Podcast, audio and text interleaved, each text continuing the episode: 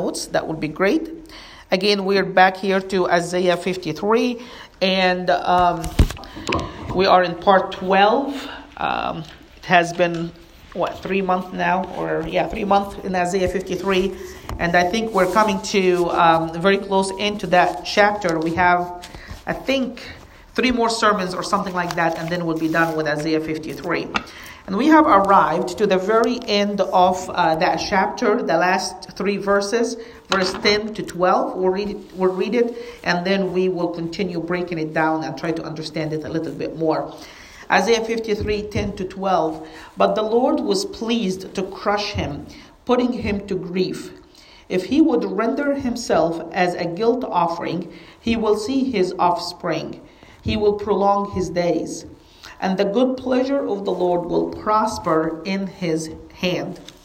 As a result of, his, of the anguish of his soul, he will see it and be satisfied. By his knowledge, my righteous servant, my righteous one, my servant, will justify the many, and he will bear their iniquities. Therefore, I will allot him a portion with the great, and he will divide the booty with the strong, because he poured out himself to death and he was numbered with the transgressors, yet he himself bore the sin of many and interceded for the transgressors. Amen. So we started in that portion last week, and we said that um, Isaiah 53, just like Psalm 22, has two major portions in it. It talks about the suffering of the cross and then the glory that follows that suffering. And we have arrived to the part of Isaiah 53 that talks about the glories that, that follows the suffering of the servant on the cross. Pretty much since we started, we're talking about his suffering. We talked about how he was our substitute on the cross, our, our, our sin offering, how he was mistreated, how he was treated unjustly. And the whole chapter so far talks about how much he suffered for us. Today we're going to start on the rewards, the glories that followed that cross that Jesus endured on our behalf. If you remember, last week we said that we have three main points, three main ideas in, in these three verses. Number one is the origin of the servant's suffering the reason why he suffered, and that's the first part. It pleased the Lord. Amen. The reason Jesus suffered on the cross, this was the will and the pleasure and the delight of God that he will be our substitute on the cross. And then uh, the second point is the nature of the suffering. And it says here in Isaiah 53:10 that the Lord was pleased to crush him through suffering or through grief or through pain and to make him a guilt offering. And that is the nature of the suffering um, of Christ on the cross.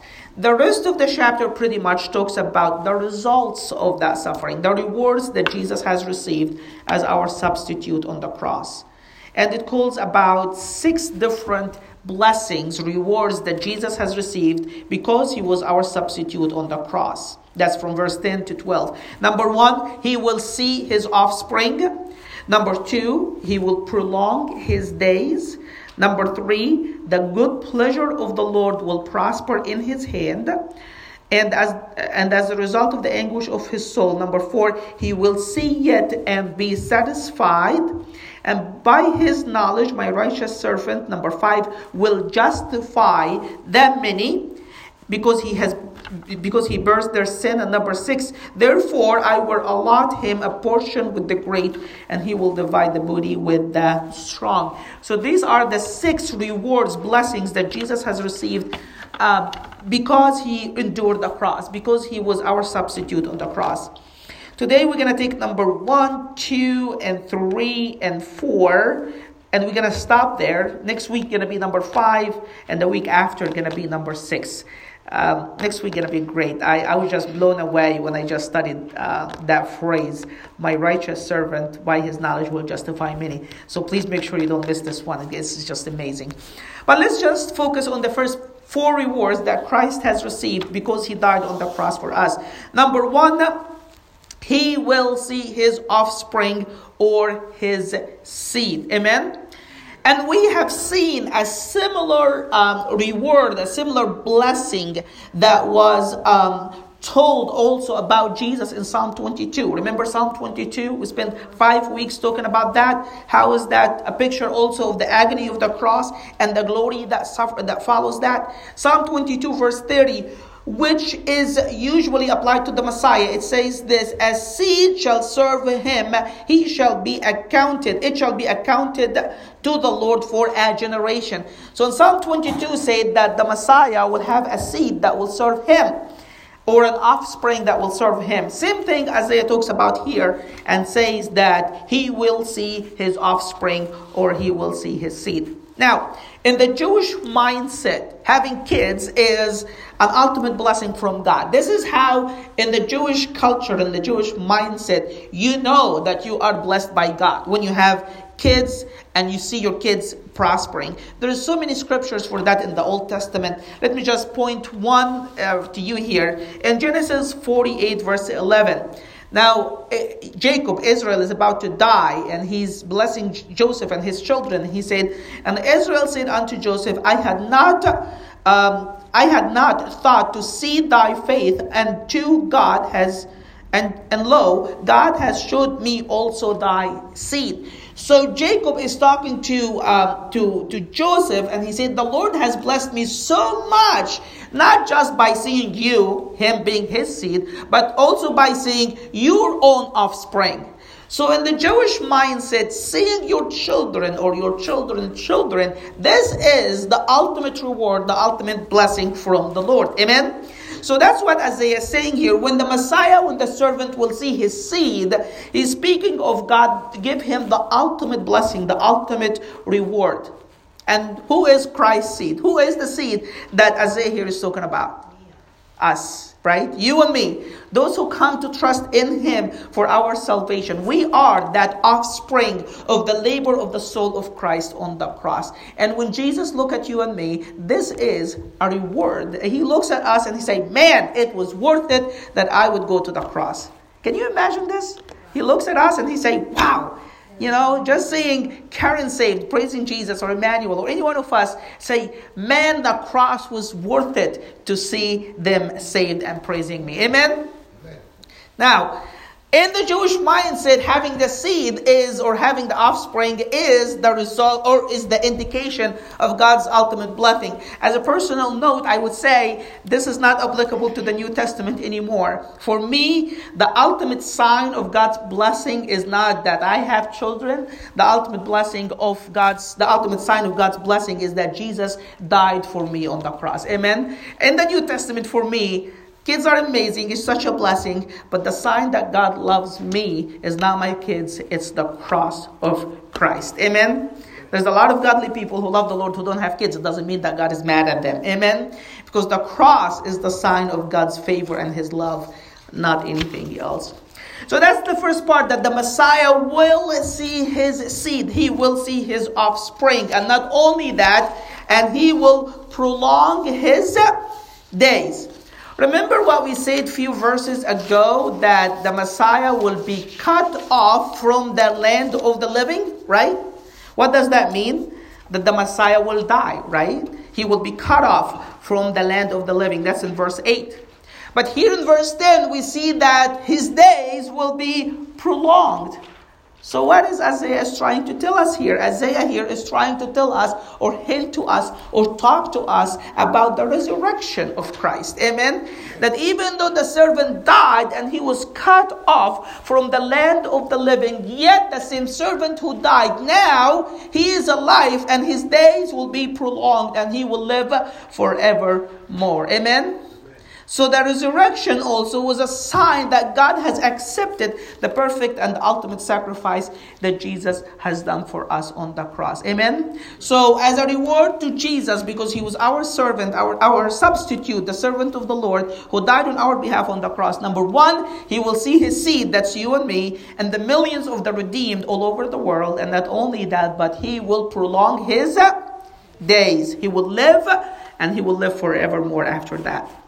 But not only that, one of the blessings that he will also receive is that the pleasure of the Lord shall prosper in his hand. We talked about this last week. What is the pleasure of the Lord?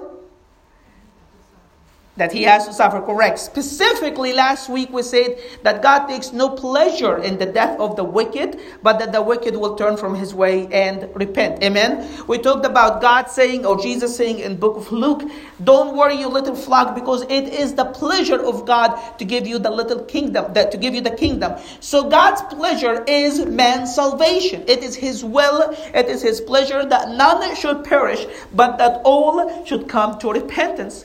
So God's pleasure is that the human race will come to the saving knowledge of Christ. And here we have a prophecy that this pleasure that people will be saved, the pleasure of the Lord, not probably will prosper, it shall prosper in his hand, the servant's hand. Amen? So this is a promise from God to Jesus in a way that people will come to know him and the pleasure of the Lord will be accomplished and prosper because of Jesus dying on the cross on our behalf. Amen? Remember, that takes us back to the very first verse that we started with in Isaiah 52, verse 13, when God introduced his servant to the picture and he said, Behold, my servant. And what is the thing that God said about him? He shall prosper. Amen. And God introduced the servant as the one who will prosper in the very beginning of that song. And God concludes the song also by saying that his servant will prosper. So the matter of the fact that Jesus and the cross will actually work and people will get saved is, is a done deal from a, from a scripture perspective. Amen? And then it says that the will of the Lord will prosper in his hand. That expression here, in his hand, uh, it, it, just implies that the servant will be the instrument which God would use to accomplish his pleasure, which is the, the salvation plan for the fallen man race. We see, for example, in Numbers 36 13 about Moses, the laws was given by the hand of Moses or in the hands of Moses, i.e., Moses was the instrument through which the law of the Lord was delivered to the human race.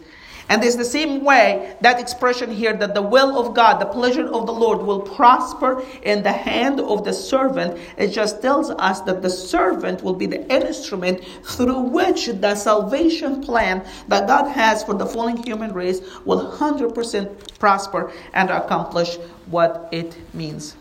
Amen? So, what is the blessing so far? Let's say it together. Number one, the servant will see his seed or offspring. Number two, he will prolong his days. He will live after he dies. And number three, the pleasure of the Lord, the salvation of mankind, will prosper in his hand. Moving forward, it says here that from the travail of his soul he shall see it. Now let's look deep, a little bit deeper into this. What, what does it mean here? um, from the travail of his soul. The first word in Hebrew can carry many, many, the first preposition can carry many meaning. It can be from the travail of his soul, or because of the travail of his soul, or after the travail of his soul. These are all possible meaning to that Hebrew uh, preposition, the very first word. But the idea is still the same that the travail of his soul, the pain that he has gone through, is the reason, is the foundation why he shall see it and be satisfied. You guys follow me?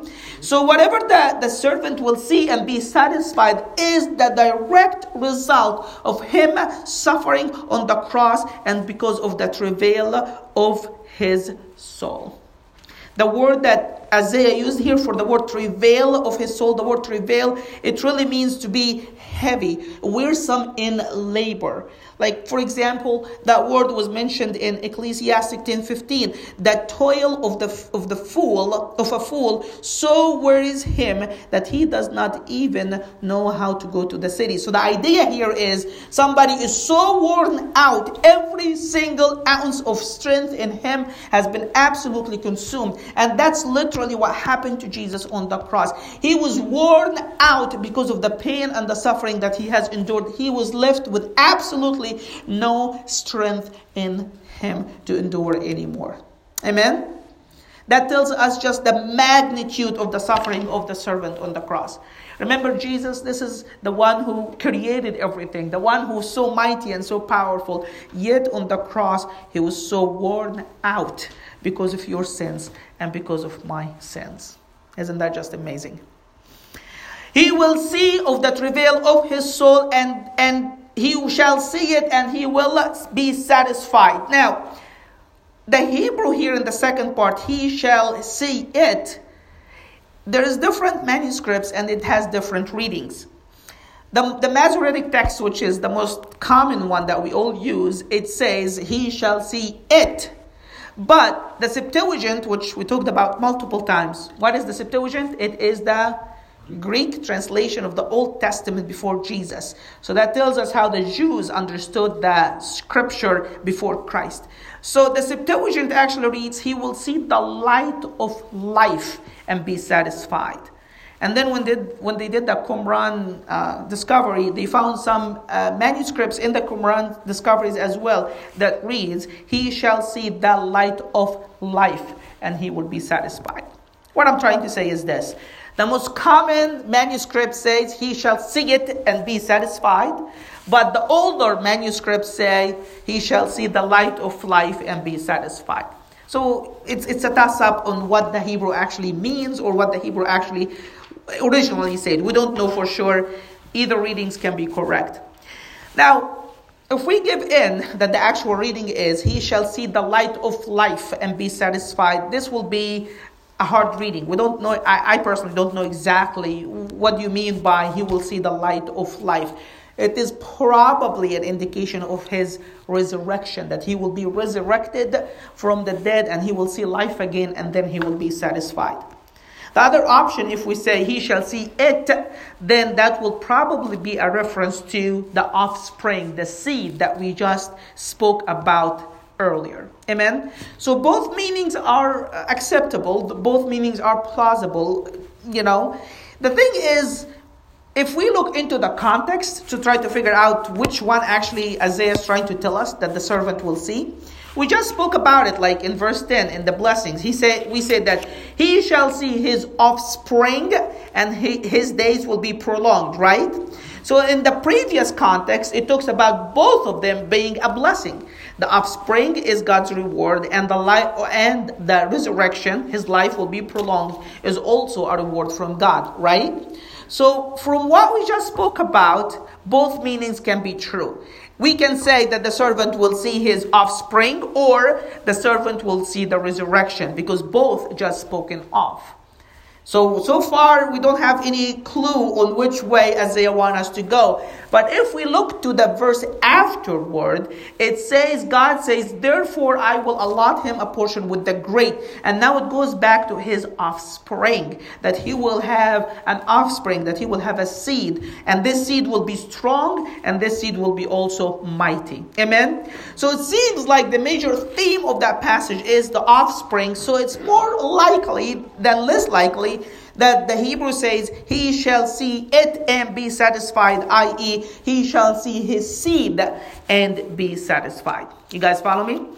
Now, in the scripture, in the overall scripture, we can see more, more directly that the offspring, like believers coming to know Christ, is more linked as a direct reward for Him dying on the cross for us. This is more of a common direct theme in the scripture. Let me just show you a couple of examples. Hebrews 12 2. Fixing our eyes on Jesus, the author and the finisher and the perfecter of our faith, who, because of the joy that was set before him, endured the cross. What is that joy? Us coming to know Christ, right? So, because of that joy, he endured the cross. So, getting people saved was the direct result of the cross in a way. Hebrews 5 9 and having been made perfect as a captain of our salvation through that suffering, he became the result of him suffering, the result of him being made perfect through that suffering. He became to all those who obey him what? A secure of eternal a source of eternal salvation. So the salvation of man is directly linked to Christ dying for us on the cross as a reward. John 12, 24. Truly, truly, I say to you, unless a grain of wheat falls into the, into the earth and dies, it remains alone. But if it dies, what is the result? It will bear much fruit. That's you and me coming to know Christ. John 12 32. And if I am lifted up from the earth, that's Jesus being crucified, nailed on the cross, what's going to be the direct result of that? I will draw all men to myself. So, over and over and over again, we see that people getting saved, that you and me getting saved, was a direct result and a direct reward for Jesus suffering on our behalf on the cross. Amen? So, probably i would say 60% then what isaiah is trying to tell us this. He shall see it the offspring the, the, the, the seed of him dying on the cross and then he will be satisfied. Rather than he shall see the light of life and be satisfied. Amen, amen. now let's just close with that word be satisfied. The idea here in hebrew is really like when you're hungry and then you go eat and then you're so full of food that you can't even breathe anymore. That is the idea here. You're so full that you're so full of joy and happiness because all the hunger has gone and now your stomach is so full of food. We see that word used in Deuteronomy 31 20. For when I bring them into the land flowing with milk and honey, which I swore to their fathers, and they have eaten and are satisfied. The exact same Hebrew word here that talks about the Messiah, but it's more linked to food. After you eat, you are satisfied, you're full, and you become prosperous. And they will turn, then they will turn to other gods and serve them and spurn me and break my covenant. It also can be linked to being full of water, like you, you're so thirsty and then you find water and you drink and you're just so full now. That's an example in uh, Proverbs 30 16. Earth shall never be satisfied with water. So that's the idea here. You're being satisfied, full of joy, full of abundance, excess. It's like you had what you need, but even more than what you need. Um, you're filled and fulfilled. You have joy in excess and in abundance. That's what the word really here means. The idea that Isaiah is trying to tell us here, he shall see of the travail the labor of his soul, he shall see it and he shall prosper. Probably what Isaiah is trying to bring to our attention here is a picture of a woman who's in labor for so long, and the pain of giving birth is just so hard and so unbearable. And then finally, the baby comes out, and the mom holds the baby. And when the mom sees the baby and hold that baby tight, all the pain and the suffering that she has endured for that baby to be born now is gone, and all that is with now with the mom is just the joy of having that baby. Amen. That's probably what Isaiah is trying to tell us here about Jesus. That Jesus endured so much hardship, so much suffering, so much pain on the cross that it is like a woman giving birth. The pain was unbearable. But then once you and me come to the saving knowledge of Christ and Christ see us saved, it's like this mother that sees the newborn baby, and now all the pain that she has endured is gone, and she doesn't even think about it anymore because of the fullness and the abundance of joy that she has received when that baby has come to life. Amen? I just, this is just amazing. Amen? Amen? This is what you and me mean to Christ. Can you imagine that when somebody getting saved, this is the feeling that goes through the mind and the heart of Christ. He looks at you and me and he's satisfied. And all the pain that he has endured on the cross for our salvation, he doesn't kind of remember it anymore because he's overwhelmed with the joy and the abundance and the fulfillment that comes when somebody comes to know Christ. Amen. So, what are the blessings that the servant uh, had so far? Let's call them and then we will pray. Number one, he will see his offspring.